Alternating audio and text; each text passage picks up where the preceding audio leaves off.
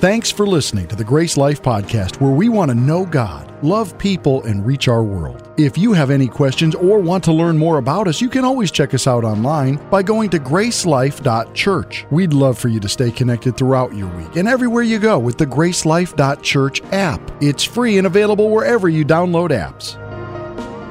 Hey, last week was an awesome week, wasn't it? Anybody? Yeah? Week of prayer and fasting. We like to start every year off with a week of prayer and fasting, and that flowed right out of the message we were talking about last week, putting God first. Here's a question for you How many of you last week was your first time doing any form of the week of prayer and fasting? How many of you first time? Come on, let's celebrate with those people. First time that they were doing that, yes.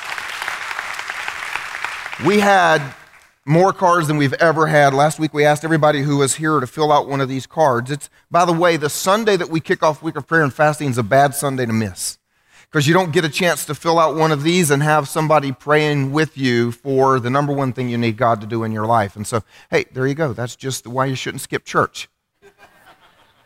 Anyway, we do this again in August. Go ahead and put that on your calendars. And like I said, every January, every August. So here's just a couple of things uh, just to share with you. We had a huge stack. I mean, if it were on this table, I think it was about this high uh, of these cards of the people who were here last week and filled out one. This person says, Please pray for me. I've been struggling with pornography for over 30 years and I want to be delivered. Amen for that. This person says, I need healing from chronic physical pain. If uh, you don't know what that's like, I'll tell you what, I've been watching my wife go through some uh, uh, chronic pain for years and years. And fortunately for us, we were able to discover uh, there was something surgical that fixed it for her. But I know for some people, this is, this is just where you live. And I know you need God to touch your body. Uh, this person says, Please pray for my husband who has dementia. And they just go on and on and on. There were some with stage four cancer, and the stories just go on and on how much we need God to do something in our lives, which is why we took a week to say, God first. God, we've got to see you move in our lives in a, in a way that, that we haven't seen, uh, at least at this moment. And it's what we, we're just crying out to you. You're the only one that we can come to, so we seek God first, right? And so, uh, one of the things, though, that I noticed, there, there was a theme in the cards that, this, this person right here who needs healing from dementia and, and, this, this person who needs healing from their, their chronic pain, they need to do, they need God to do something only God can do. But there were a lot of cards, I'm just going to be honest. They don't really need God to do something as much as they need the people of God. Is that okay for me to say? It's not heresy. Because the number of cards that I saw that said, Help me be the husband and father I'm called to be, I mean, I just kept reading them over and over and over. It made me think, I'm just going to just do a men's conference on Sunday. We're just going to get all the men in here and go, I'm going to answer those cards. We're going to do something. But you know what? That, that's not what we do. And here's the reason because we, we believe that it's better to get together every week. Every day would be awesome, right? But more often, more often, and more often. And so I, I just really want to take a moment. It's going to sound like a commercial, and it's not. You see, we do small groups here because we understand their value. We understand the value of the people of God getting together on a regular basis in small enough groups that you actually know everybody's name. You don't know everybody's name in this room right now, do you? No, because there, there are hundreds and hundreds of people in here right now. There's no, no way to know everybody's name. There's no way that any of you want to come up on stage and say, that card about pornography is mine. Nobody wants to do that right now. But if you get six or seven men having breakfast together and getting to where they know each other and they trust each other, then, then they can say, hey, by the way, that was my card. Can you pray with me? Hey, have any of you struggled with this? Can you help me? And the Bible even tells us let the, the older women train the younger women, and let the older men train the younger men. And, so I just want to tell you, we have been clapping and celebrating these last few weeks. As I've been telling you, we saw 118 people give their lives to Jesus last year, and we're going! Let me ask you a question. How are those people going to know what it means to follow Jesus? How are those people going to grow? And, and, do you want God to send 118 again this year? I hope so. I actually am praying for 200 at least. That, that's what I want to see God do. But why would God send us people we're not going to raise up? Why would God not send us people we're going to gather around us and say, hey, let me, let me tell you what little bit I know. And I'm going to tell you right now the first lie that many of you are hearing is, I, I can't do that. I'm not good enough. I didn't say that they need the people of God who are perfect, they just need the people of God. They just need to know someone else out there struggles. They just need to know someone out there is a few steps ahead of them. Someone out there who can say, you know what, I, I was there a year ago. Let me tell you what helped me get to where I am now. And so I, am this is an honest, honest challenge. This is just, I just got to have a pastoral family moment. Is that okay? If you're a guest here today, this is a family. We're a family first. It's how we think, it's what we want to be. We don't want to be a group of nameless, faceless people who just show up and shake hands on Sunday. We want to be a family. And so, as a moment here, I just want to talk as a family. Uh, we've got to get some of the big brothers and big sisters. I need you to look around and I need you to find your younger siblings and help. And I need you to do that by saying, you know what? I eat breakfast on Tuesdays. Matter of fact, I do it every day but I'll do it on Tuesdays with a couple of the guys. You know what? I have coffee a lot of days. I, will have coffee with, with a couple other ladies on Thursdays. That's for the ladies, by the way. That's not for the men. You. Anyway. Now, I know right now you're going, that is awesome. I hope we're that kind of people. Hey, you beside me, are you listening to him? You. All right, so we've got life group leader training today. Even if you haven't signed up, come. You can find out how to sign up. Uh, go, go do whatever you need to do. But we need to gather people around us. We need more men's groups. We need more women's groups. There were so many cards. I want to be the mom I'm called to be. I want to be the wife I'm called to be. We can help with that. And I don't mean we, the pastoral staff. We're not big enough to help the number of people that are coming here. I mean, we, the family we can do this. We can help with that. Which also leads to, uh, I just told you here, uh, we're going to be starting this series in just a couple of weeks. It's, it's based on a book called Who Am I? If you go to one of the small groups, we're going to give you one of these books. We've purchased them all because this is one of the biggest questions everybody's asking. Why, why did God put me here? That was actually on so many of these cards as well. And people saying, what, I wish I could figure out my life purpose. What is God doing with me? And so we're going to really start off the year right after this first series with this. It's going to start on February 10th. We're going to finish the series out without, with having the author and uh, of this book, pastor friend of mine, Jeff Little, is going to come and preach. And so for the first six weeks of whatever group you're doing, you're saying, well, I don't want to do a group because I don't know what to do. Well, the first six weeks, all of it's already answered. All you got to do is just get together and talk about whatever we're talking about here on Sunday and what that means. So, okay, so everybody good? Yeah. Everybody feel challenged already? I, see, if that was better, I was going to let you go. I was, but, but, you failed that test. So now you got to hear the next sermon. I got to see if I can challenge you a little bit more. All right, so hey, we're in a series called First. And uh, of course, the video we've said every week is just silly and ridiculous. Yes, that is. There are just so many things in the natural, like putting coffee in our cup we'd never do without picking up our cup. I mean, uh, we'd never get those things wrong. But there are some things when it comes to how the spiritual and the natural work together, we don't always get first things first. And it's all based out of one really, really famous sentence that Jesus said in his most famous sermon. And he said, he had this long talk about all the stuff you need, about what you're going to wear, what you're going to eat, and all this other stuff. And then he said, but look, don't worry about that. Because your Heavenly Father knows you need them. And then he says this sentence, but seek first the kingdom of God. And all these things will be added to you.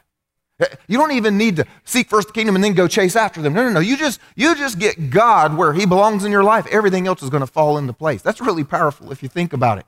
And so we began the series saying, well, we, we need to put God first in our day because we want everything in our day to come together. We want to put God first in our day. Before we worry about what the world has for us, we want to know what God has for us. Then last week, part two, we talked about putting God first. Enough said, right? God first. We've got to go to God first. God is in charge of our world. He's in charge of our lives. God is working in us. God is working all around us. When we have a problem, He's got the answer. When we are, need to be delivered, He's got the freedom. Whatever it is, we just need to put God first, right? Now, if you were designing the series and you said, oh, they're going to talk about things that need to be first for the next four weeks, I bet they're going to talk about God should be first in our day. That would have made sense. Everybody could have predicted that one. I bet they're going to think we, we should put God first in our lives. That, that would make sense. And I bet some of you could already guess what a couple of the others maybe would be. What I want to talk to you about this morning is something that's often overlooked when we talk about putting God first. It, it's not one of those first four things that probably come to our mind. If you've been around GraceLife any period of time, uh, you've heard some of, of my wife and I, some of the marriage stories that we've shared with you. We've been married almost 23 years now. Wow. She, she uh, actually, that means now we both have officially been together longer than we've been apart. Check that out. How cool. Y'all can clap for that part. That, that's cool. And as you've heard us tell our stories about marriage, uh, we, we've told you one of the reasons that God has given us a strength to help so many people get their marriage turned around, get their life back on track, figure out how to love the person that they feel like they have stopped loving. The reason that God's given us a gift in doing that is because we spent at least a decade with everything going wrong. And, and, and you, you think, wow, how? For a decade. More importantly, let's ask this question why? Why a decade? And chances are, what we would say is not any different from what any other couple who, who is struggling a little bit with their marriage would say. Every time we had a problem for the first 10 years, whenever something was wrong, she thought I was the problem. And of course, I'm, I'm just kidding. And I thought she was the problem. And, and when, when she, if something wasn't the way it needed to be, she would think I needed to change. And I would think she needed to change. And of course, when you're in your worst moments and you're not talking, she thought she made a mistake. And I thought I made a mistake. Come on, you guys know what I'm, I'm talking about here. She, she was a worship leader in her church in Romania, and I was just this little American who wandered around, did some guest preaching and whatever. And, and she thought that she was going to continue to be a famous worship leader, and I was going to be uh, her roadie. That's true story. I'm not making that up. And that's true, that's true. She says she was going to be the Romanian Kim Walker, and I was going to be back there on keyboard. you go, honey. Come on. That's it.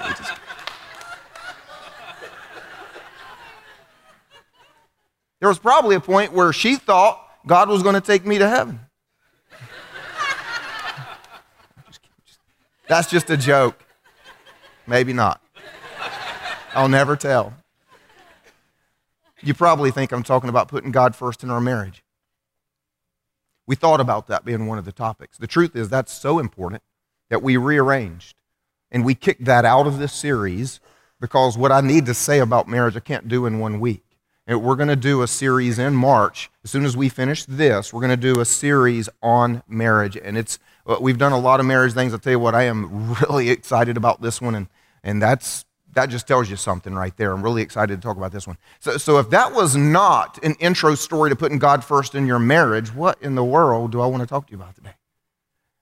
How many of you noticed the number of times I use the word thought? See, it turns out that's actually what was wrong with our marriage, is what we thought. What I want to talk to you today about is putting God first in our thinking, which is so often overlooked. We, we don't worry so much about what's going on up here the way that we really need to think about what we're thinking. So, just for the fun of it, I did a little nerd research. Come on, some nerds in the room, give me a high five, amen, something like that there. Here's a, a, a, little bit to help us understand how our brains work. So, those of you that didn't like science class, just grin and bear it for a minute, okay? All right, here you go.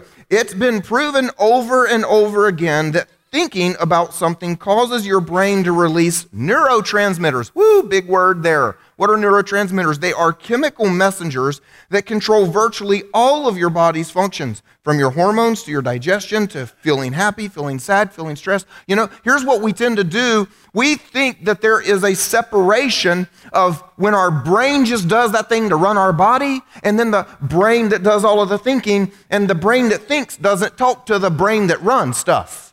And what we have figured out scientifically is that the, the thinking side of the brain is affecting the running side of the brain, that what we think actually changes what's going on. Here, here let me explain this. It turns, anybody ever heard of neopeptides? Well, there you go. Three of you paid attention in science class. So every cell in our body, this, this second piece of research here says that every cell in our body has all of these little receptors and so these little receptors are, are picking up on these neopeptides, these little protein things. And so when we have feelings of anger and sadness and guilt and excitement or happiness or nervousness, every one of those emotions releases a different neuro, neo, which one is, let me get my word right, neuro, neuro, neuro, that's what, Those of you that said you knew what a neopeptide was, y'all are lying. I did that just to fool you. Just kidding. Neuropeptides. And, and now follow this. So the cells then know what neuropeptides they're picking up. They're like, oh, hey, negative thought. Oh, hey, negative thought. Oh, hey, negative thought. And they, they get really good at the kinds of, oh, happy thought. Oh, happy thought. Oh, happy. Here, now, follow this. Your cells are constantly reproducing and multiplying. Now, this is a scary thought, but it's scientifically true. When your cell reproduces, it reproduces with more receptors for what you've been giving it and less receptors of what you haven't been giving it. Think about this if I ran a shipping business and I decided to open a new port, I would build docks for the kind of ships that keep coming because I want to make money. I'm not going to go over here and build a dock for a big old cruise ship if cruise ships don't ever come. I'm going to build docks for what I've been getting. So if you are constantly bombarding your mind with negative thoughts and negative beliefs and negative attitudes, then your cells are reproducing docks for negative ships only. You ever tried to talk a negative person into thinking something positive? I mean, come on. How many of you know an Eeyore in your life? well, it's not a very good tale but I'll lose it anyway. Well, you're right. God loves me. He can just take me on to heaven now. Well, you know why Eeyore can't change? Because every cell in his body cannot can't receive anything but well. He's done that so long and so often. Now, here's the good news we reproduce every cell in our body approximately every two months. So, all the Eeyores in here can change. But flip that around. Some of you say, you know, I used to be really happy. I don't know what happened. Because those cells replaced every two months. True research right here. This is weird. I don't know how they did this one right here. They found 28 people to do research on, and they somehow implanted them with some uh, DNA codes that they watched. I, I, don't know how this worked. That, that's okay. We don't have to know. But here's what happened these, these were people who were trained in changing their emotions. That, that tells me they must have done this in Hollywood. anyway, it, it, when the researchers felt love, joy, and gratitude, those little spirally DNA strands actually relaxed and stretched out and got longer. When those same researchers then felt anger, fear, frustration, and stress, the DNA codes tightened up, shrank, and in many cases they shut off. But as soon as those same researchers started feeling love, joy, and gratitude again, the codes that had stopped working started again. How crazy is all that stuff? Come on, somebody say crazy, right? Until you put two and two together. Do you know that God created our minds and our bodies. And do you know how much the Bible says about our thinking? That's where your cue to go, no, Jimmy, tell me how much the Bible says about our thinking. Actually, truth is, I don't have time to tell you how much the Bible says about our thinking because there is so much. It's one of the, it's just huge. It's everywhere. But I am going to show you this. Romans 12, 2. If you've got your Bibles, you can join me. If not, check it out right here on the screen. It says, Do not be conformed to this world, but be transformed by acting like a really good Christian. Well, that's what we think, right? No, actually, but be transformed by the renewal of your mind, that by testing you may discern what is the will of God, what is good and acceptable and perfect. One negative command, one positive, one don't and one do. Here's the don't. Don't be conformed. And this is not rocket science. This simply means don't be molded in accordance with a certain standard. We're naturally conformed to the things around us. Think about this. We like to go out to eat. Come on, everybody, raise your hand if you like to go out to eat. We, we love to go out to eat. It's one of our favorite things to do, which doesn't make any sense because you have food at home, you have cheaper food at home, you have only foods you like already at home. You don't let strange people touch your food at home. You know that no one has sneezed on it, no one has spit in it. You know that it didn't get dropped on the floor and picked back up at home. And yet we're like, honey, what do you want to do? I don't know. I want to go out to eat. but do you know why we go out to eat? Because everybody goes out to eat. We just conform to what we do. Hey, have you checked out that new restaurant? No, I got to check out the new. We just conform. Funny thing. So I'm an American. I go to my wife's village and I start dating my wife. And I say, let's go out to eat. And she says, where? Well, anywhere. But we don't have a where. See, in her village, there was not a lot of rich people. There were no rich people. So there were no restaurants because no one went out to eat. There was not a restaurant. That may blow our minds, but everything was conformed. They were just completely different, conformed about that. We literally had to borrow a car and drive 20 minutes just to go out to eat a pizza because no one in her village did that sort of thing. We, people conform to what's around them. Think about this. Uh, when you go to a, a fast food place, they, you, you order a sandwich of any kind, and they say, Would you like fries with that? And what do we all say? Of course. Why? Because when you eat a sandwich in a fast food place, you eat fries. Why? Because everybody does. It's just what you do. It's up there. There is no choice. Double cheeseburger with bacon, mayonnaise, lots of fat, clog your arteries with a side of zucchini and broccoli and carrots. They don't offer it because no one does it. No one goes outside of the non, we don't do that. We conform. How about three meals a day? Why do you eat three meals a day? Why? Because there are three meals a day, because we've made up three words breakfast, lunch, and dinner. I mean, the hobbits figured out there's more than that. There's at least second breakfast, but no, just everybody around us only does three, so we do three. The real question is why is every one of my examples about food? It's because I wrote this sermon during our week of prayer and fasting. Who wants lunch? Anybody want lunch? This is an important sentence. We do what comes naturally unless we become something else. See, you'd think that sentence would go, We do what comes naturally unless we intentionally do something. No, no, no. We do what comes naturally unless we become something else, which leads us away from the negative command to the positive. Don't be conformed, do be transformed. Do be transformed. It means to change our essential nature. It's where we get the word metamorphosis. The Greek word for transformed in your Bible right here, and I don't normally tell you Greek words, but it matters. It's metamorpho. It's the exact same word as metamorphosis. What he is saying right here is don't be shaped like the world, but I want you to be as different from the world as a butterfly is from the worm that it started from. I want you to be that, that. Worms don't fly. Worms aren't pretty, and then suddenly caterpillars turn, whoo, it flies and it's colorful and it's beautiful. I mean, that is the kind of transformed it's talking about. And how? By the renewal of this.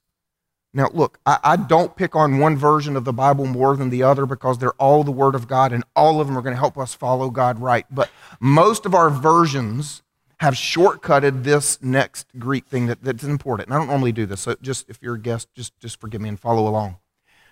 The one that we're looking at says the renewal. Y'all guys put that back up there. The renewal, which is a noun. And most of us just think, well, the renewal of your mind is simply renewing your mind. So almost every version goes ahead and simplifies it for you and puts a verb in there, the renewing of your mind. The problem is that Paul, who wrote this, he used the Greek renewing many, many other times. Why in this one time did he actually not use a verb? Why in this one time did Paul go, wait a minute, I want this to be a noun?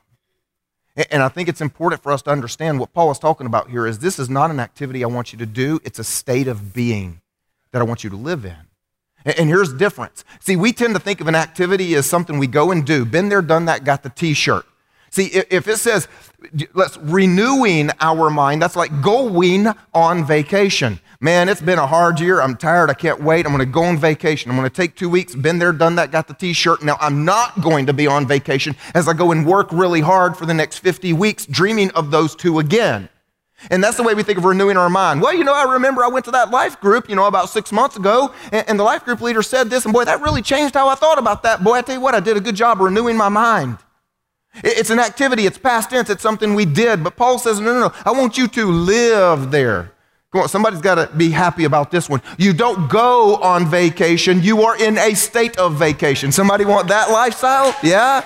That's what he's saying. You don't, past tense, renewed your mind. You don't just renew and kind of get over it. No, no, no. You are constantly in a state of renewing your mind. You are constantly changing from what you were to what you're supposed to be. You are constantly, I'm going to make this up, metamorphizing, metamorphosizing You are going from a caterpillar to a butterfly every single day, being something completely different, and the Greek says a better something.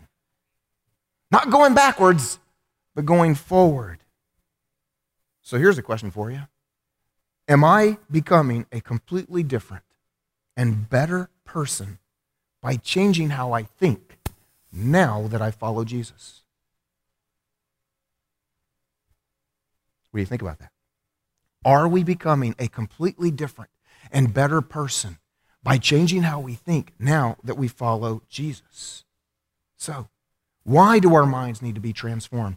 Paul had actually just told us this it, it, it, you know, sometimes we just read verses and we don't know where they come from. But this letter to Romans that we're reading here, he had already talked about the importance of thinking. He, he had gone off and, and made a few tangent remarks that were very, very important and connected to that. And then he comes back with that thing we just said, do not be conformed to the world, but be transformed. So wait a minute, Paul, that was your, your ending about that. Where did you start? He started with something important back in chapter 8. And he says this, for those who live according to the flesh set their minds, set their minds, set their mind. Are y'all catching those words?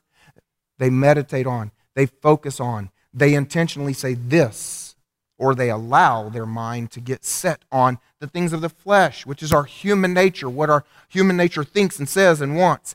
But those who live according to the capital S Spirit, that means the Holy Spirit, the Spirit of God, set their minds on the things of the Spirit. Real quick theology moment for you here is if you are a follower of Jesus, the Spirit of God dwells inside of you.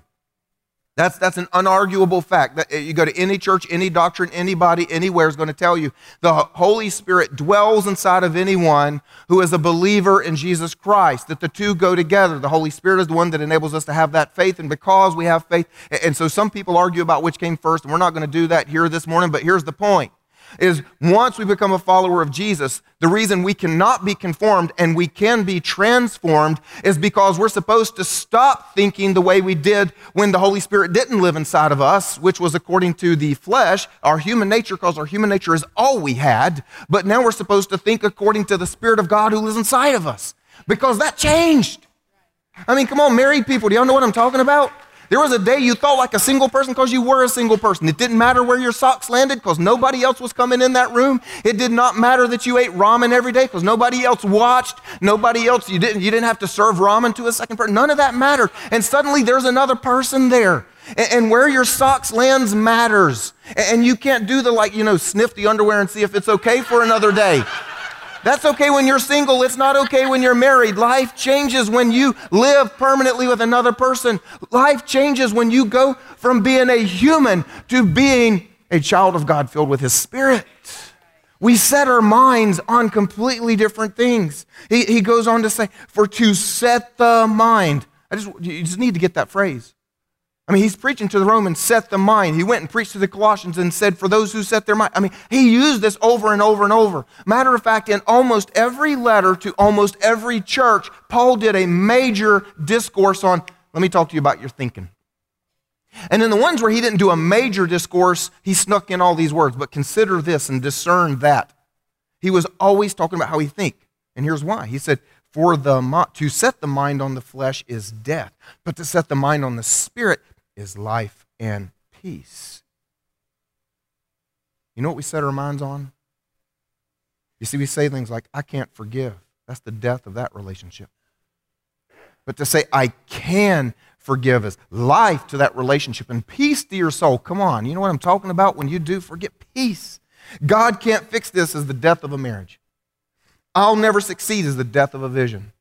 I, my life doesn't matter as the death of a destiny. I'm going to tell you one of the biggest things that I do as a pastor. People come to me for counseling and they think that all day long I give out all of this infinite knowledge and secrets of Bible study and Greek words and this and that and everything else. And Patrice will agree with me on this. Uh, we usually don't do any of that. We spend every day when we meet with people simply talking to them about what is going on up here and trying to change that to what lines up with what God says. Uh, we're not trying to say, oh, you've never heard how to read your Bible? Well, you pick it up. You uh, No, people know how to do stuff. What they don't understand is something's going on up here that is blocking everything in their lives. We spend almost the entire counseling appointment of every appointment just dealing with what they believe, what they think about themselves or about another person or about God. And so that leads us really to this question for today What do we do? Do not be conformed, be transformed, because we don't want our mind set on death. We want our mind set on life and peace. Everybody's with me. Everybody's saying, Yes, Jimmy, what does that mean? Well, Paul also said this, not to the Roman church, but to the Corinthian church. Says, We destroy arguments and every lofty opinion raised against the knowledge of God and take every thought captive to obey Christ. What, what does it mean to take captive to obey? Take a thought captive to obey. What in the world does that mean? Any parent, and if you're not a parent, you've been a child. So you've been in one end of this story at some point in your life. When you're a parent and you're in a grocery store and, and you've got like four kids, and suddenly you look around, there's only one, and, and there are kids running everywhere, and, and you're, you're looking, come here, stop running. And, and, and then one second later, you go to get something off the shelf, and they're running again, and they're gone. And what do you do? You grab that kid's hand. I promise, Daddy, I won't run anymore. Of course, you're not running anymore because I just took you captive. and you will obey. Just let go. You're squeezing my hand a little hard. That's too bad. Captivity hurts sometimes. You should be glad I'm only squeezing your hand right now. No, I'm not letting you go. And the rest of the time, you're pushing the cart like this, and you got a kid like that. And then you hope the other three kids, because you know you got four. Well, that's what you get for having that many kids. See, it starts with this what, which thoughts do we take captive? Did you catch that part on we destroy arguments and opinions? We destroy the opinions that are raised. See, this is the most important thing. Where do we get the knowledge of God so that we know what opinion is raising itself against the knowledge of God? It's the reason we started this series with Put God First in Our Day by getting into His Word. This is where we know the truth about God. This is where we know the truth about ourselves. This is where we know the truth about anything. And anytime we see an opinion that's raised against this, that's where we get those opinions. I'm not going to do a, a full list because I can't. It is not possible to list every opinion that is raised against the knowledge of God, but I, I've got categories, if you'll allow me to do that. First one is fear. Some type of anxiety, worry, stress, fear of control, fear of the outcome, fear of our lack of control, any of those things. The opinion is this God either won't do good or you can't trust God. That's an opinion. It causes us to think fear. Another way that we think and have opinions is despair or hopelessness. It's, it's the kind of thinking that says it won't get better, it can't get better. The opinion is simply, well, well God doesn't care and God won't move and, and I'm not important to God, and however you want to word that. Some of the opinions are, are lust. It's simply thinking that physical pleasures matter most. It's an opinion that says, I can be satisfied through what I see, or what I taste, or what I touch, or what I feel. Some of the opinions we have fit into the category of want. I just want. I want more. What I have is not enough. I just want. It's, it's thinking that money and material belongings and accomplishments and impressing people, that that is what matters most. It's an opinion that says, God hasn't blessed me enough. Stuff will make my life better. Stuff will make people think better of me. Which leads to my last category lies. We think lies. Stuff that just flat out contradicts what this says. The opinion is what I believe, what I feel, what people say is more real to me than what God says to me. That's an opinion we need to destroy. All of those are some opinions we need to destroy. Just like the kids running in the store.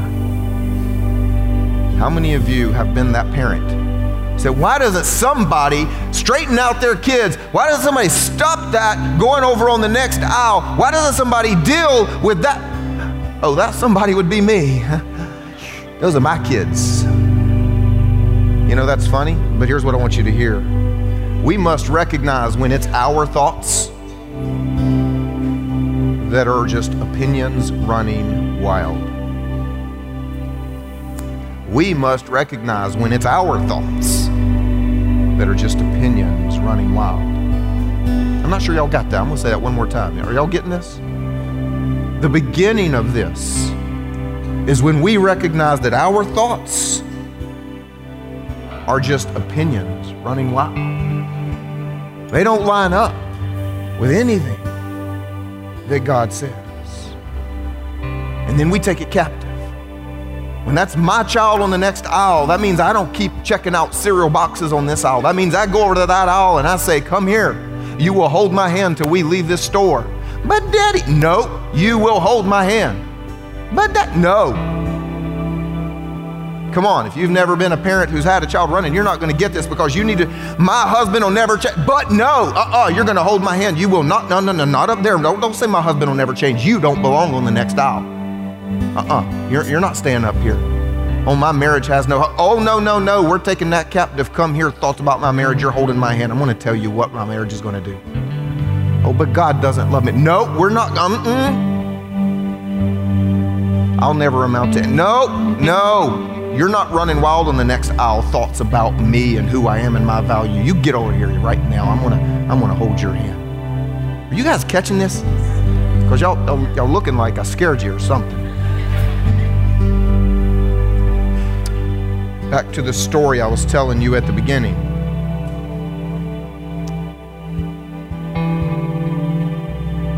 You've heard time and time and time again about the change in our marriage. And, and I've told you, I'm excited to talk about it again and, and do a series that will help some of you with your marriage.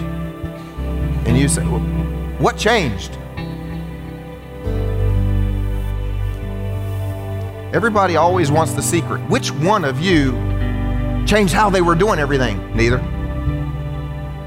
We did eventually, but it didn't start there. Everybody wants it to start there. Well, I will do this when they do that. That's not what changed it fixed our marriage. What fixed our marriage was we changed how we thought about our marriage. We changed how we thought about each other. We changed how we thought about God. We changed how we thought about the promise we had made. Y'all getting this? We changed how we thought. The other stuff began to fall in line after that. Because thinking, thinking is everything. Here's, here's the thing I need you to understand the life you want is not limited by your circumstances, it is limited by your thinking about your circumstances. The life you want is not limited by your circumstances. It's limited by your thinking about your circumstances. You see, our problem is we want the results of our thinking to change without changing our thinking. There, there are some people who are saying, Oh, please help me with my depression. And look, depression can be hormonal, depression can be physiological, but many times depression is the end line of us thinking, Nobody loves me. God is not there for me. I am nobody. I don't matter. I'm not important. But I'm going to write on a prayer card, Please, somebody get my depression to go away while I sit here and say, I'm not important. I am no good. God doesn't love me. I know His Word doesn't say that, but that's what I think. And I'm going to hold on to what I think. And and hope my depression goes away. Does that make any sense? What we have at the end of our thinking. If you keep thinking your husband will never change, if your wife is a horrible person, if your children will never amount to anything, and you, you suddenly want the end of the road to change, but you don't want to change the road of what's going on up here, it's never going to change. We've got to change here. It starts right here. Our life is not determined as much by our circumstances as what we think about them. I got a little excited there. I think I did scare some of you on that one. So here's my challenge let's take some thoughts captive.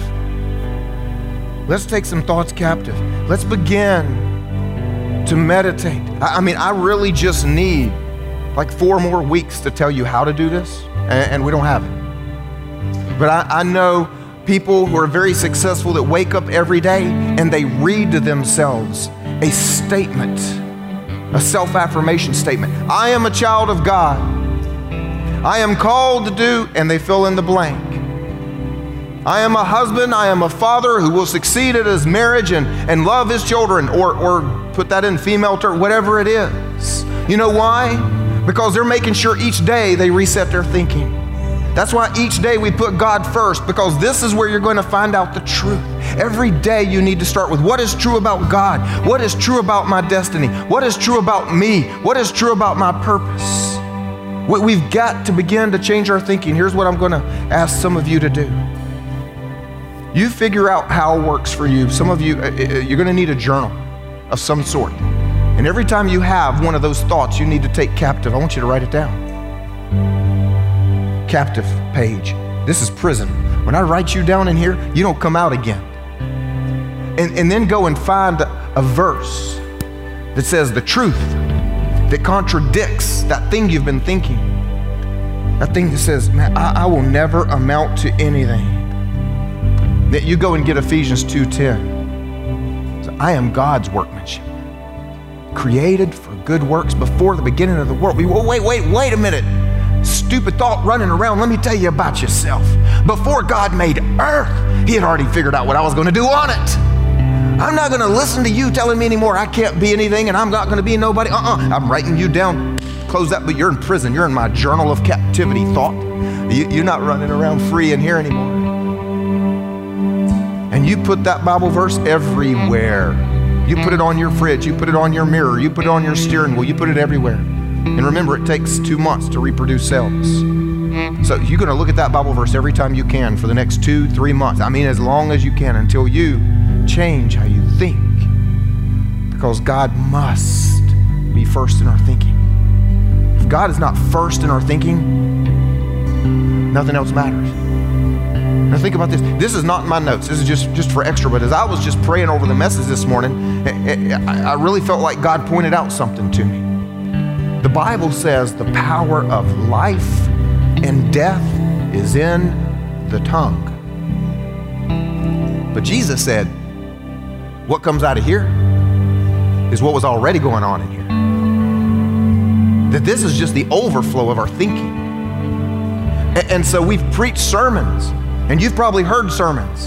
Oh, be careful with what you say. Be careful with what you say because the power of life and death is in the tongue. Be careful what you say. I'm going to tell you the reason that many of us have heard those sermons and have never been able to change our lives is because we've only tried to make a change somewhere about in the back molars. Oh, it's okay right up here, but I won't. It's up here, but I'm going to bottle it up right here and I'm going to be a good Christian your life hadn't changed. You want to change what's coming out of here?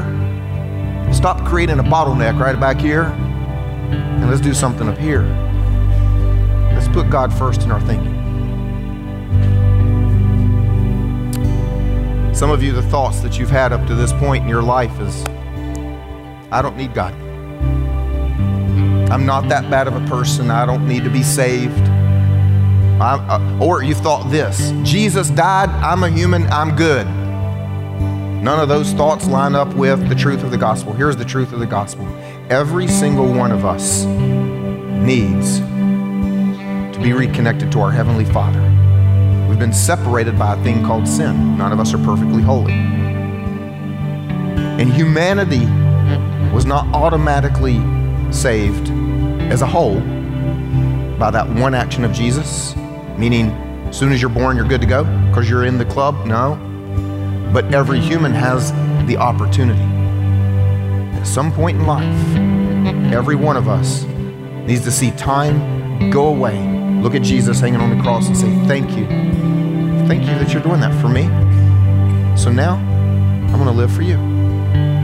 If you've never done that, I want to help you do that here this morning because being human is not enough It's being a human who recognized Jesus died for you and you accept that free gift. I'm not going to embarrass you ask you to come down front, but right where you're seated, I'm just going to lead you in a conversation with Him. Would you all join me? Would you pray? Say something like this to yourself and to God Lord Jesus, I thank you. I thank you that you died for me. And now I want to live for you. I thank you for your love, your mercy, and your forgiveness. And my simple prayer in this place today is you would give me a life of great meaning and great purpose in your kingdom. Amen. Let's celebrate with those people. Come on, amen.